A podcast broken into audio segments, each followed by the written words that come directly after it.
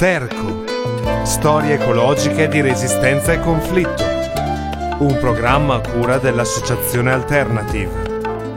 Dai diamanti non nasce niente, dalle tane nascono i fiori. Dai diamanti non nasce niente, dalle tane nascono i fiori.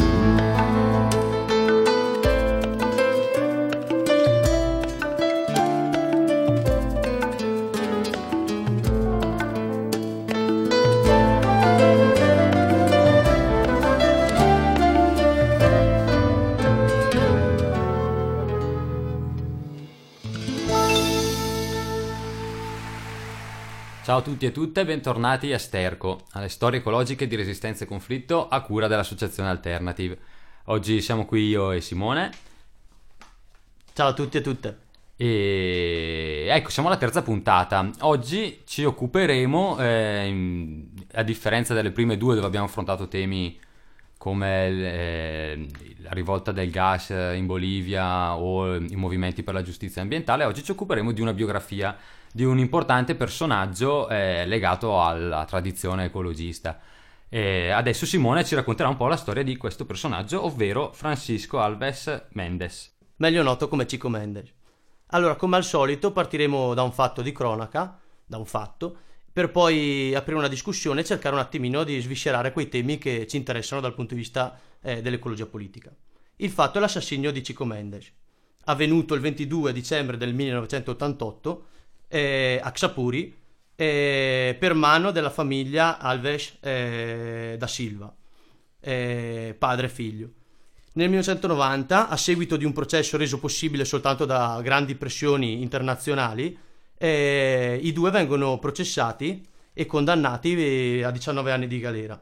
Questo ovviamente rappresentò una grande vittoria per i movimenti ambientalisti al mondo e per tutte quelle persone che avevano a, causa, a, a cuore la causa di Cico, però fu una vittoria diciamo effimera in quanto dopo poco furono rilasciati e quindi la sentenza venne annullata, venne resa vana e diciamo anche piccola vittoria in quanto delle centinaia di sindacalisti ammazzati in quegli anni solo, quello, solo l'assassino Cico Mendes eh, arrivò a processo diciamo così.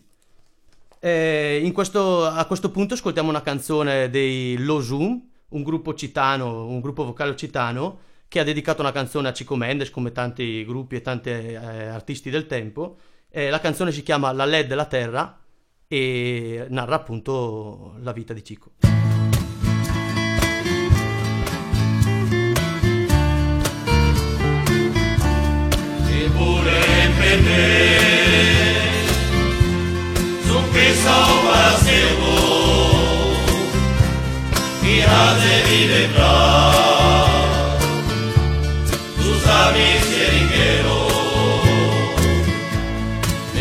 queda virá.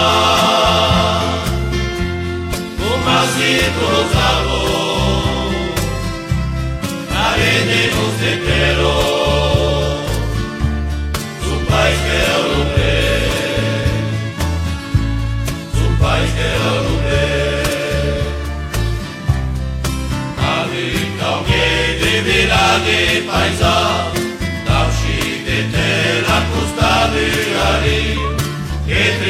Daje księża myja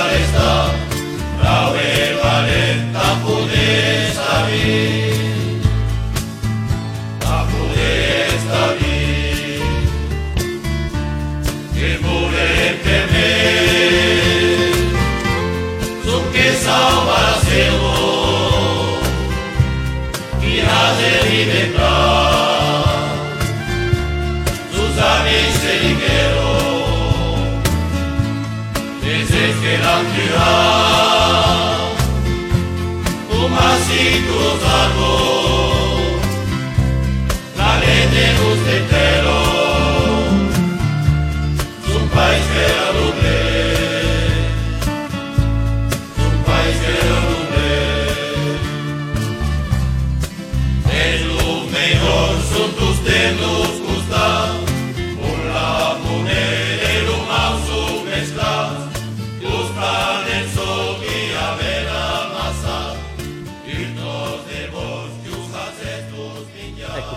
adesso abbiamo parlato del fatto da cui partiamo, cioè l'assassinio e la morte di Chico Mendes.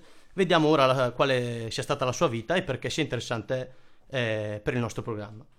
Chico Mendes nacque, nacque a Xapuri il 15 dicembre 1944 in una riserva estrazione alla gomma da una famiglia umilissima. All'età di 9 anni Chico inizia a lavorare come seringheiro, ovvero come raccoglitore di gomma dagli alberi di caucciù. Essendo le scuole praticamente inesistenti eh, nelle piantagioni caucciù, eh, Chico non imparò a leggere e scrivere fino all'età di 18 anni. Le scuole erano infatti proibite nelle piantagioni poiché i proprietari avevano timore che i lavoratori imparassero a far di conto e a capire i loro contratti perché- per- in modo tale che non capissero di essere sfruttati. Cico infatti, se riuscì a, imparare a leggere, lo dovette alla sua intraprendenza, infatti ehm, avvicinandosi a Euclides Fernandez Tavora, in cerca di una guida, in cerca di mm, un maestro, eh, conobbe questo rifugiato politico comunista che si era rifugiato appunto in, in Amazzonia dopo la rivolta rossa e all'età di 14 anni e appunto grazie a lui imparò a leggere e scrivere, scoprì quello che accadeva nel mondo e si fece anche mm, una cultura politica, diciamo, una comprensione del mondo. E per quanto riguarda appunto le- la sua vita, ab- abbiamo detto che a 9 anni inizia a lavorare nel piantagione di caucciù e quindi era la normale vita di un seringheiro, eh, tutto preso da lavoro e fame. Nel 1970 il, pres- il presidente brasiliano Medici decise di costruire una strada transamazzonica di 5.000 km per offrire, questo era lo slogan, una terra senza uomini agli uomini senza terra. Ma la terra offerta non era vuota, c'era già gli indios, c'erano gli abitanti a riva del fiume e c'erano appunto i seringheiros, tutte persone che vivevano nella foresta e se ne prendevano cura. Le strade sconvolsero la vita di circa 96 tribù.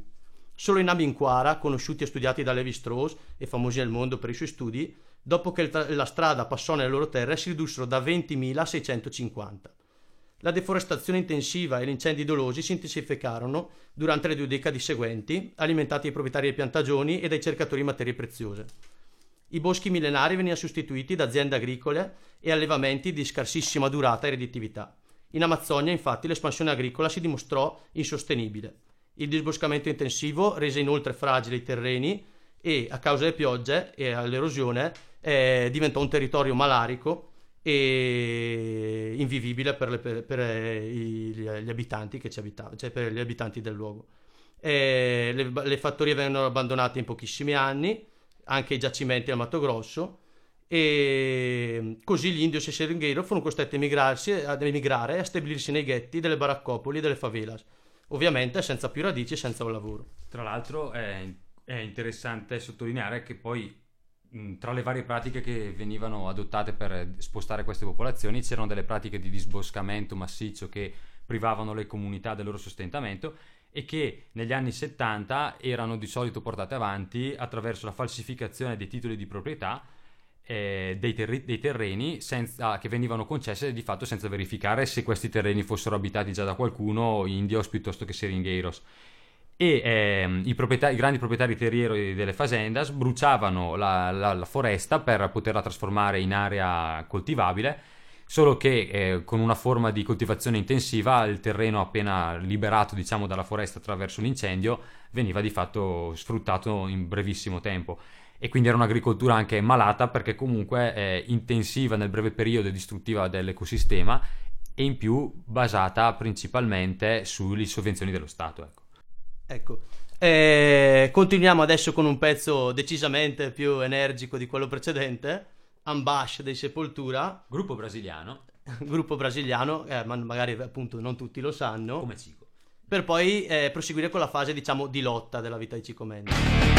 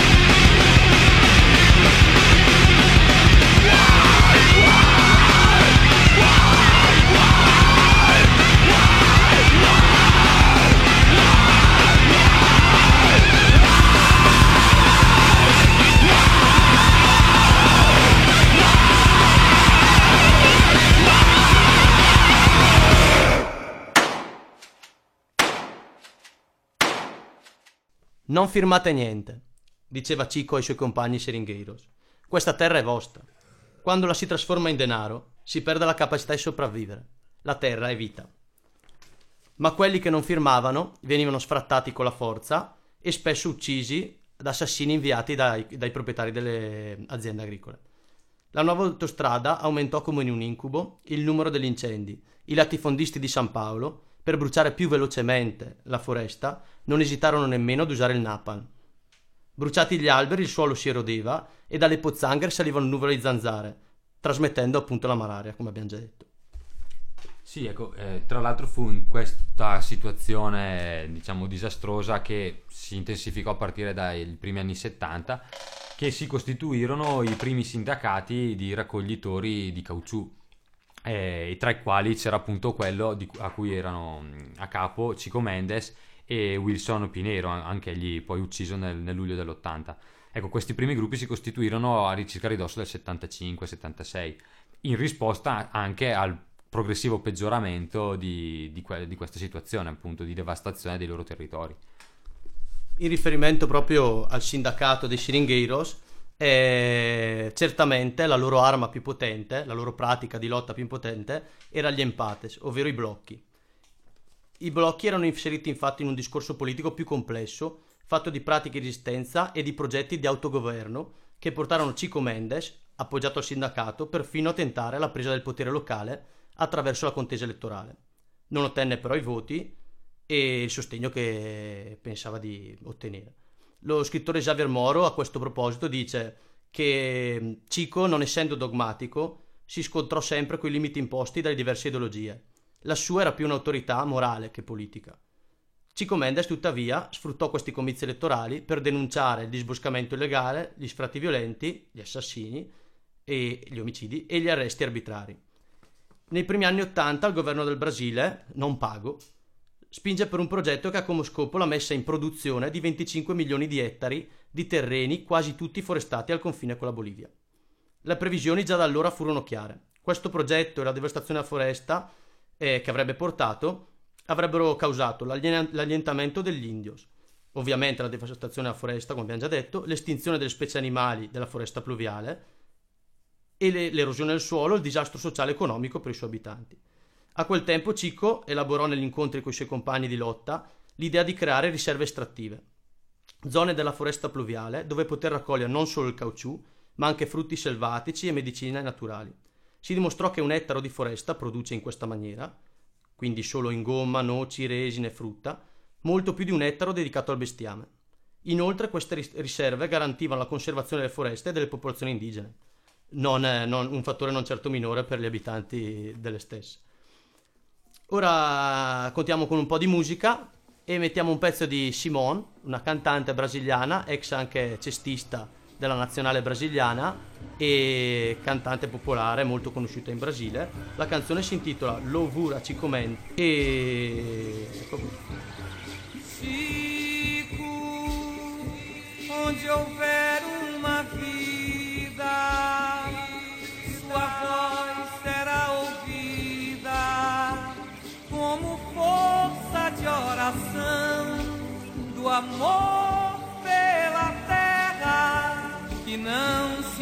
se encerra num coração. Sou mais um nessa guerra, quebrando a serra da devastação. Me abraço à natureza e a Deus peço axé. Em louvor a Chico Mendes, sua luta, sua fé homem simples, seringueiro, um valente brasileiro. Homem simples, seringueiro, um valente brasileiro que ao mundo fez seu manifesto, um protesto à crueldade e à tirania das derrubadas, das queimadas.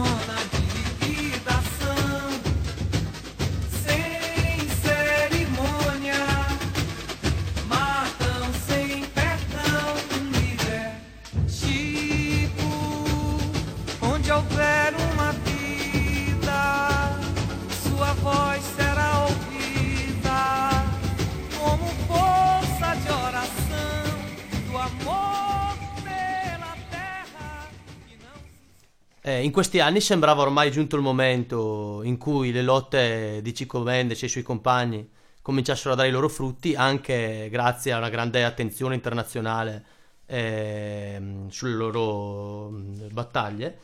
E inoltre c'è da dire anche che dopo un omicidio, l'ennesimo, di un leader seringheiro, il governo federale stabilì che alcune aree fossero finalmente trasformate nelle prime riserve estrattive del Brasile, quindi una vittoria di questo progetto, di questa idea lanciata a Chico Mendes. E un altro riconoscimento fu quello che mh, vide nel 1988 il comune di Rio eh, consegnare le chiavi della città eh, a Chico Mendes, primo riconoscimento assoluto del suo paese. Purtroppo però eh, non, il clima di ritorsioni creato dai fazzendeiros non si placò. Il 6 dicembre 1988 a San Paolo Cico partecipa a un seminario sull'Amazzonia organizzato dall'università. Lì pronuncia il famoso discorso che conclude con queste frasi.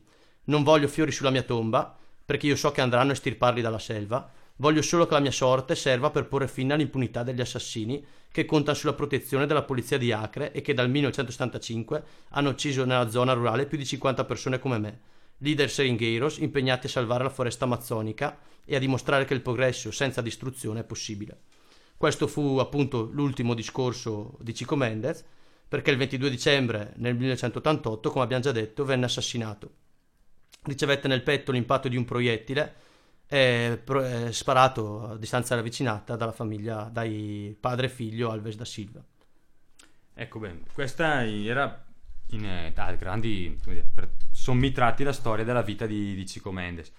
Adesso, diciamo, in conclusione di puntata, cerchiamo di trarre diciamo, qualche spunto da quello che questa esperienza di vita e di lotta ci, ci può raccontare prima cosa, diciamo quasi a mo' di premessa, sarei da sottolineare, secondo noi, è che qui si sta parlando non tanto di un teorico o di un ideologo o comunque di un uomo politico classico, eh, quanto piuttosto di eh, un uomo comune, nel senso proprio nobile del termine, cioè di un lavoratore, eh, di, un, di una persona che dal basso si forma anche da un punto di vista culturale e politico e che sviluppa le sue idee, la sua percezione di quelli che sono i problemi, di ciò che gli sta attorno eh, perché eh, sta parlando di un fango nel quale lui sguazza quotidianamente per eh, tirare a campare. E quindi ecco, si parla di una lotta e di tutto anche una, un movimento che è seguito a queste lotte, perché comunque quella di Cico è stata anche una figura che ha ispirato tantissimi eh, attivisti degli anni successivi. Ecco, diciamo una lotta che non nasce tanto da convinzioni teoriche o da ragionamenti, eh, per quanto nobili, ma da quelle che sono le conseguenze eh, nefaste, diciamo, del processo capitalista di sfruttamento che le persone subiscono sulla loro pelle. E i casi come quelli di Cico Mendes, che appunto poi ha avuto una notorietà, ma è, è l'emblema di migliaia di altri casi di attivisti di, di, dire, della porta accanto che eh, combattono determinate battaglie in risposta a quelli che sono effetti negativi che subiscono proprio nella vita di tutti i giorni, nel lavoro, negli affetti e così via. Ecco, questo è il primo tema fondamentale. Un altro tema che si ricollega, che è stato tra virgolette anche accennato da Giovanni, è quello di leggere nella lotta di Cico Mendes, appunto come tante delle lotte che vedono la gente comune eh, impegnata, è come una lotta di opposizione ad una grande opera, ad un progetto estrattivista. Quindi eh, possiamo un attimo cogliere l'occasione per spiegare cos'è l'estrattivismo e che cosa viene a definire in questi anni, eh, cioè eh, prende, partendo ovviamente dal processo estrattivo come origine semantica, si è estesa l'accezione per intendere tutti quei processi eh, di spoliazione, di, ehm, di rapina, furto di furto, sì. ecco, semplicemente di rapina, eh, che in varie forme, eh, abbiamo i nostri esempi in Italia in mille modi, sia per quanto riguarda il discorso rifiuti, grandi opere, centri Le commerciali, cave, petrolio. Eh, petrolio. e mh, mm, lo riconosciamo dal, da, una, da, un'attitudine a andare al fondo delle, delle risorse, a, a volere tutto subito, a non, eh, dare, a non rispettare i processi organici e reali, insomma del reale, della vita, per, così per semplificare. E... È sì, diciamo un atteggiamento appunto quello che Bookchin definiva predatorio, cioè l'idea che eh, questi processi economici calano su un territorio, lo saccheggiano, un po' come gli alieni di Independence Day, e una volta esaurite le, le risorse e distrutto il, distru- eh, quello che si poteva distruggere, estratto quello che si poteva estrarre, ripartono lasciando solo dietro di sé miserie e conseguenze negative per i territori e le popolazioni che li abitano, per poi trasferirsi a qualche altra parte e ricominciare questo processo. Ecco. L'estrattivismo è un po' ecco, questa ideologia di ehm, volere, appunto, come diceva Simone, tutto subito, il più rapidamente possibile, il mettere a frutto, a capitale, qualsiasi cosa che c'è su un territorio. Infatti, come detto, l'idea delle riserve, eh, estra- le riserve naturali eh, dell'Amazzonia eh, si, si diceva come per dire quasi Contromodello. un contromodello, infatti si diceva quasi inoltre permettevano anche la sopravvivenza degli abitanti dell'Amazzonia. Quello per chi ci vive non è un inoltre, è il punto. E infatti l'estativismo non riesce a fare i conti con questa realtà e da lì nascono tutti i conflitti e nascono tutte le crisi di questo modello. Che poi, come tra l'altro spiegavi tu prima, è, è anche economicamente meno vantaggioso. Eh, certo, ovviamente, infatti quello lì è l'idea di sostenibilità, eh, di riproducibilità del modello economico che proprio viene totalmente abbandonato eh, in vista di un profitto immediato di pochi. Infatti, secondo me è un elemento importante questo, perché eh, consente quel ragionamento che può scardinare mh, diciamo, i ragionamenti che di solito vengono fatti alle popolazioni a un territorio quando gli si vuole imporre una qualche forma di sfruttamento, cioè il fatto che questa è la maniera più redditizia e per certi aspetti razionale, o si presuppone razionale, di usare il territorio e le sue risorse. Un caso come quello di Chico Mendes mostrava esattamente il contrario, cioè che il modello capitalista applicato ai territori dell'Amazzonia per ogni ettaro produceva in realtà meno ricchezza. Certo, magari ne produceva di più per un singolo nell'immediato, allevando intensivamente bovini o cereali per, loro, per la loro alimentazione, ma un ettaro di foresta usato per altre risorse, le medicine naturali, la frutta, le, la gomma e così via, e anche solo per la biodiversità che ospitava, di per sé è più ricco. Quindi si può criticare anche sul piano economico questa Infatti, cosa. questo infatti riallaccia a- alla eco- all'economia ecologica, cioè non solo Esatto. all'ecologia politica, cioè a quelle basi scientifiche che dimostrano appunto che eh, certi modelli di conduzione del territorio alternativi possono essere anche economicamente vantaggiosi, cioè non solo magari giusti, equi, ma anche eh, virtuosi. Esatto, e in questo ci possiamo ricollegare a quello che è un po' ecco, l'ultimo spunto che ci dà la, la lotta di, di Cico, tra i vari ovviamente, quelli che abbiamo scelto per questa puntata, è il fatto che eh, nella lotta di Cico si intravedono anche quelle- quel tema che poi negli anni successivi, in particolare ridosso tra gli anni 90 e il 2000, esploderà un po' in tutta l'America Latina, nel paese più, paese meno, eh, ovvero quello del, eh, del colonialismo, del post-colonialismo di questi paesi, cioè il fatto che le popolazioni e i territori si trovavano a dover eh, fare i conti con le conseguenze lasciate da eh, tutto quello stravolgimento che per secoli ha interessato eh, il mondo latinoamericano per la colonizzazione spagnola e portoghese e che eh, in qualche maniera ha posto le basi per quella miseria eh, di cui vivono molte popolazioni in molti territori, nonostante siano territori ricchissimi e relativamente popolati, tra l'altro. Ecco, poi in conclusione, visto che è un po' abitudine del nostro programma cercare un nesso tra il tema della puntata e le lotte eh, del nostro territorio, Mm, ci sembrava che una cosa che la storia di Chico Mendes ci può insegnare, che ci consegna anche uno strumento utile poi nella lotta di tutti i giorni, è quello appunto di, di queste riserve estrattive che appunto il gruppo di Cico aveva proposto e che consentiva di mostrare come l'uso che i locali facevano delle risorse fosse migliore di quello imposto dai grandi gruppi di interesse.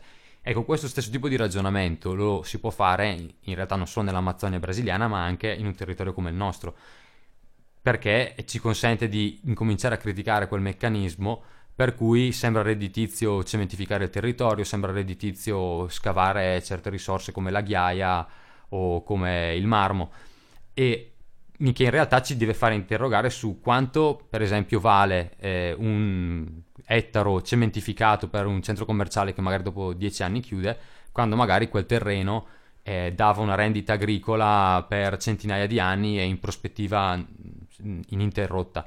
Ecco, questo tipo di domanda, o quanto una cava compromette una falda acquifera che deve durare per i secoli a venire. Questo tipo di ragionamento è un lascito interessante che ci dà una storia come quella di Chico Mendes. E quindi ci sembrava interessante ecco, chiudere anche su- con questa suggestione, ecco, con questo invito a provare adottare questo tipo di ragionamento anche quando guardiamo il territorio che ci circonda da tutti i giorni.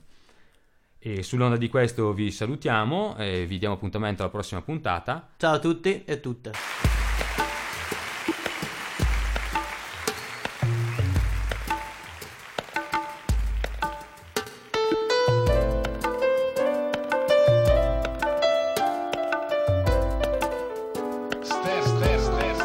Sterco.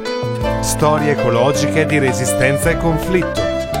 Un programma a cura dell'Associazione Alternative. Dai diamanti non nasce niente, dalle tane nascono i fiori. Dai diamanti non nasce niente, dalle tane nascono i fiori.